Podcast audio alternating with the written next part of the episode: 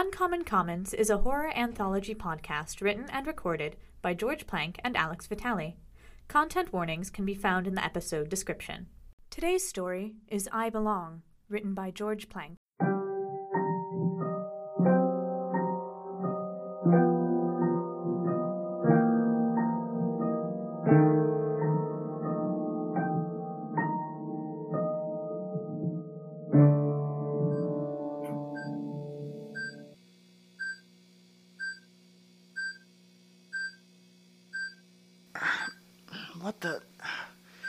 What is all this? Knock, knock. Guess who brought flowers and oh god, what are you doing? Jane, thank God. Help me get this IV out. No, no, John, settle down. You need that. The nurse said so. Stop messing with it. Nurse? Where am I? Is this some kind of hospital? Oh no. No, no, no, no, no. We're still in the apartment. you thought we could leave. but you're really sick. Don't you remember? I feel fine. You look awful, though. Was your skin always that purple? I'll pretend that wasn't rude. I assure you, you are very ill. But I have something that'll cheer you up. You went through my mail? Isn't that a federal offense? Yes, it seems we both got something from our mysterious benefactor. Here, have at it. Jane, Yes? why is it bloody? Don't worry about it. Go on, read. To whom it may concern. What's wrong with me? Am I normal? What even is normal? Milton's mind was a blur with questions, small intrusive thoughts that would not give him a moment's peace. He sat patiently in the waiting room of the local hospital. He didn't know what was wrong with him, or if there was even anything wrong with him. He woke up in the middle of the night with some discomfort in his abdomen, and immediately he assumed the worst. Milton was prone to such flights of fancy. As a child, he would stay home from school if he felt so much as a breeze hit him the wrong way. Several employers felt that with his persistent use of sick days, he would be better suited away from their day to day operations. And even now, he treated his insurance card like someone might treat a season pass to a theme park. He had searched for his symptoms online, and every result from head cold to cervical cancer popped up. And while he doubted he had cervical cancer, he just couldn't rule it out. His strongest symptom was the ever impending feeling of dread he felt every time his stomach made a new noise or ached in some way. Milton had driven himself to the hospital because he thought it would have been difficult to convey how serious he thought the situation to be, especially if all he had to go on was that his stomach hurt a little bit. Now that he was safely in the confines of the waiting room, however, he was immediately glad that he came. His stomach pains had only gotten worse, and to top it off, he had developed an itch on the upper part of his arm. They were likely not connected, but he thought it would be a good idea to ask the doctor anyway. The desire to itch had only grown since Milton entered the building, but not more than ten minutes after he had handed over his forms to the receptionist, the burning, tickling sensation from the area was all that he could think about.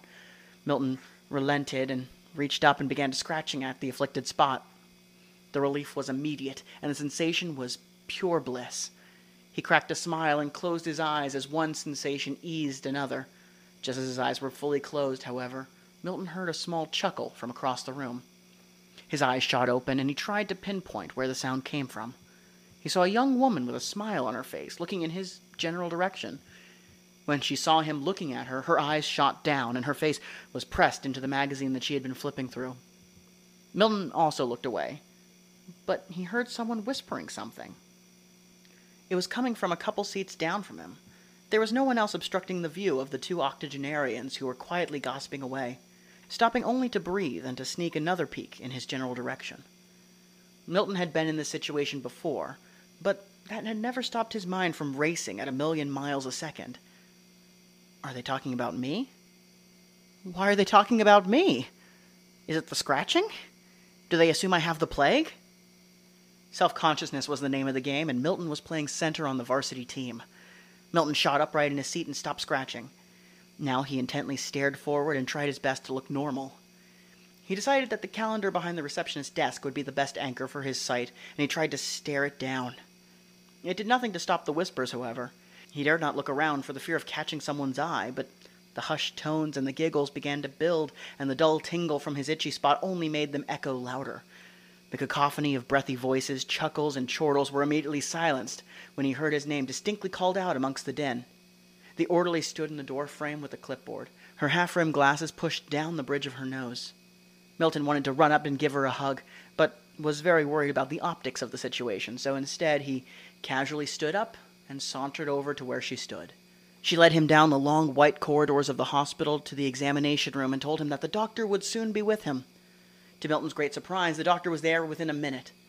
Dr. Ramirez listened to his symptoms, performed a few basic examinations, and collected a few samples. Her professional opinion was that the stomach pains were nothing more than a minor case of gas, and while he could always see a dermatologist, the point of his irritation looked to be nothing more than a mosquito bite. Dr. Ramirez left to help her other patients, and Milton got dressed. A huge wave of relief washed over him, as it did every time he went to the doctor's office. He walked out of the examination room practically whistling. He was so giddy, in fact, that he didn't notice the orderly coming the other way and bumped right into her. Immediately, he began to apologize, but something made him take pause. The look on the orderly's face was that of pure disgust and derision. She looked like she might burst a vessel if she was to spend even a second longer in the same room as him. She said nothing and hurriedly pushed past him. Milton retraced the steps he had taken to get to the examination room. He thought that perhaps he was overreacting in the waiting room earlier. It was silly of him to assume that the others were talking about him. People are free to laugh and whisper as much as they like. With his newfound courage, he pushed open the door to the waiting room. As soon as he walked through the door, every eye in the room was locked on him. The voices that were laughing and whispering before were silent. Then slowly, they all began to stand up. An older woman by the door was the first to speak. How dare you, she chided. How dare you waste not only the doctor's time, but all of ours as well? A younger man joined in. This is a place for sick people, not for people like you. You don't belong here. Why did you come here? Every eye, every finger, and every voice was aimed square for Milton, scolding and chastising his very presence. What once were mere whispers were now a deafening roar. Milton raised his hands to his ears. It was all he could do to regain a little bit of his autonomy. He ran towards the exit, through the sliding glass doors, and out into the parking lot. Tears were welling up in his eyes now. Between him covering his ears and the world around him becoming a blurry, wet mess, there was no way that he could have possibly seen the car that hit him. Weeks later, Milton sits content in the waiting room of the hospital. Most of his body is now in a cast. He cannot move on his own, and all of his meals are through a tube. But the relief he feels is incredible. He feels like he earned his place here and that cannot be taken away from him. A woman walks in. She looks like she is on the verge of a panic attack, and her eyes are darting around the room nervously. She takes a seat and she starts sneezing uncontrollably. The woman sitting closest to Milton looks the girl up and down, and then looks at Milton. She leans in. What do you think's wrong with her?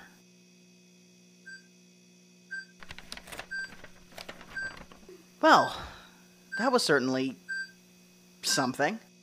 I guess, if you're into that kind of thing. Uh, uh, uh, what about you? Did you receive any mail?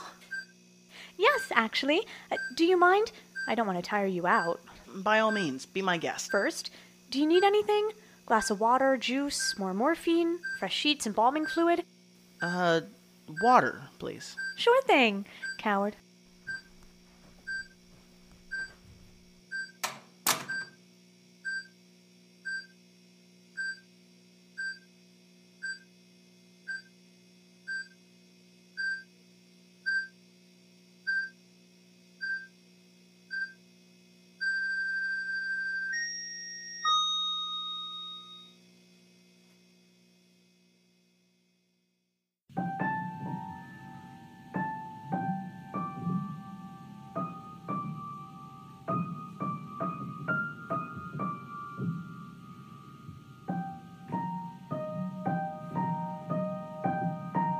Uncommon Commons is a podcast.